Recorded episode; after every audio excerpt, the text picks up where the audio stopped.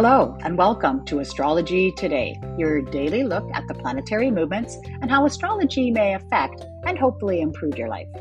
Hi there, I'm Norma Lachance. I'm your host. I'm a life coach, a mathematician, and an inspired astrologer. And you've joined me to look at the daily transit as well as the weekend perspective for Friday, January 14th, 2022.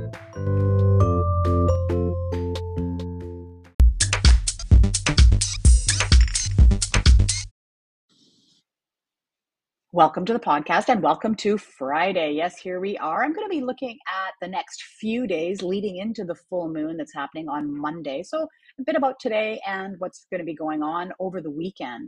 Now, uh, g- given that the full moon is coming up on Monday, I'm looking for a few volunteers to, you know, volunteer their chart so I can look at some examples of how the full moon may affect you coming up on Monday. So, if that's interesting to you, certainly send me uh, your um, birth information, your details, so that I can have a look at where the full moon will fall for you. That means your birth date, time, and location as accurately as you can. And you can send that to my email, astrology diva, that's DVA, at gmail.com. Now, also on Monday is the newsletter, comes out um, as on a full moon as well as new moons. And if you'd like to be part of that, it's just another part of the Astrology Today community. Can also send me your details to my email, or you can go through the program notes and the link is there to sign up. Okay, let's have a look at the themes for this weekend.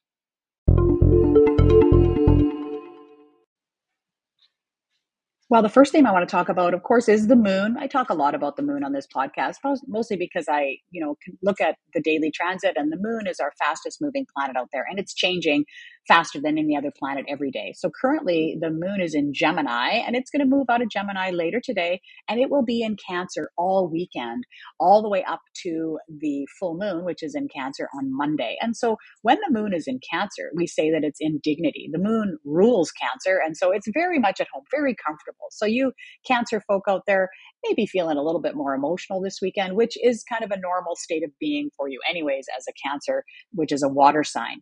So in general, you know, more emotions are definitely at the surface while the moon is in Cancer. And as I said, going to be acting quite strongly. So you may actually, all of us actually may be able to feel the effects of the moon over the weekend.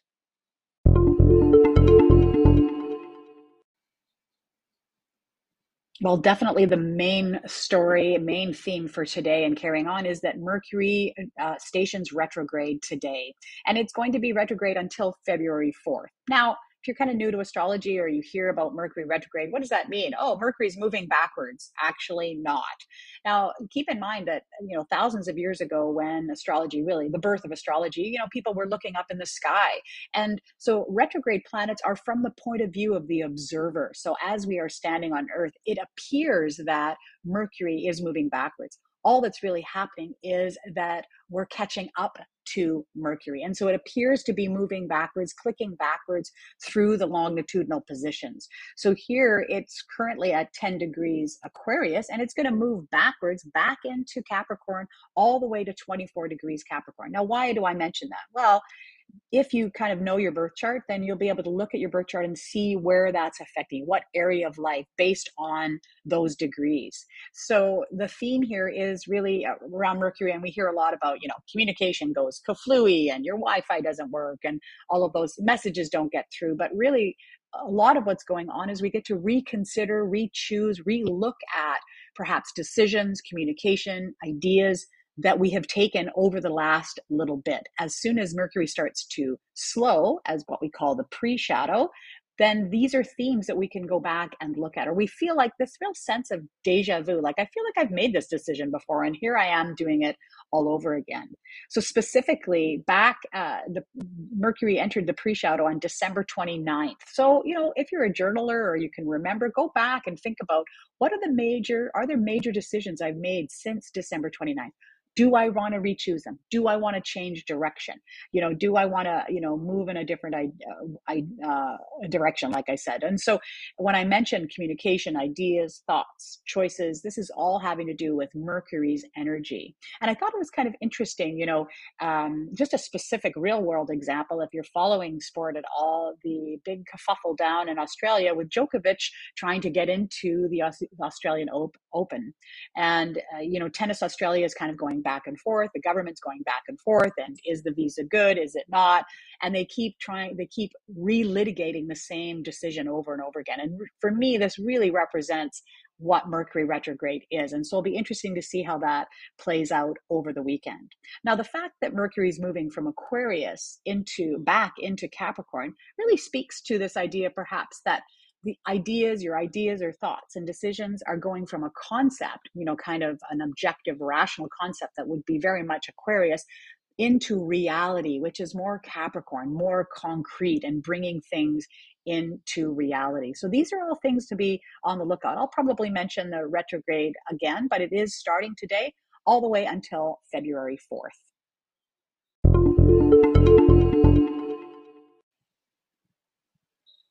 All right. Well, the last theme I want to talk about for today, moving into the weekend, is a couple of aspect patterns. Now, we're going to start the weekend with a t squared and we're going to end the weekend with a t squared. So let's talk about what a t squared is first. So t squared is a a right triangle. So it's comprised of an opposition, like think of a diameter going right across a circle. And then those two endpoints, those two planets, are at right angles with a third planet, which is called the apex planet or the focal planet. And so this triangle is what we would call quote unquote a hard aspect or a challenging aspect. And so it's it's the type of thing that kind of pokes you in the ribs and and makes you deal with it. So we can be quite aware of it.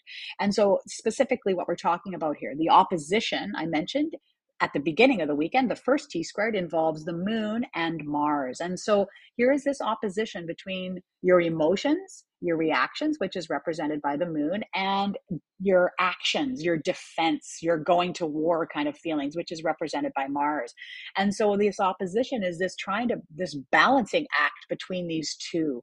And it is, has a focal planet of Neptune. And so the theme here I see is really balancing your actions, your defensive uh, actions with your emotions and reactions through your imagination. So Neptune can represent your imagination, that real sensitive part of yourself, that unconscious part of yourself, or it the this balancing act might be caused by or making you, you know, this imbalance rather that you're trying to swing between the two may be caused by blurry boundaries also represented by Neptune. So you can kind of look at Neptune in two different ways. So Neptune tends to fog things, tends to blur things. And so there may be some blurry boundaries that is causing you uh, a little bit of imbalance. Now, at the end of the weekend, we move into a different T square, same shape, but different planets. And this time it's the moon opposite Venus. So here we're trying to balance our, you know, loving, um, love, uh, cooperation, the relationships, your values with your emotions and your reactions. So that balancing act may have been triggered by the focal planet, which is Chiron in this case. And that's all around old wounds, you know, old past wounds coming up and kind of triggering you and forcing you perhaps to, you know, create a little bit more love for yourself. Perhaps, you know, those emotional responses need to be balanced out. The other thing that it could be is that it's being caused by any healing that you're doing. Chiron also represents this activity or this idea of healing ourselves and moving towards a more uh, mentally and emotionally healthy space. And so that could be quite supportive based on the fact that it's also in, connected to the moon and Venus. And so you have these loving emotions supporting that growth.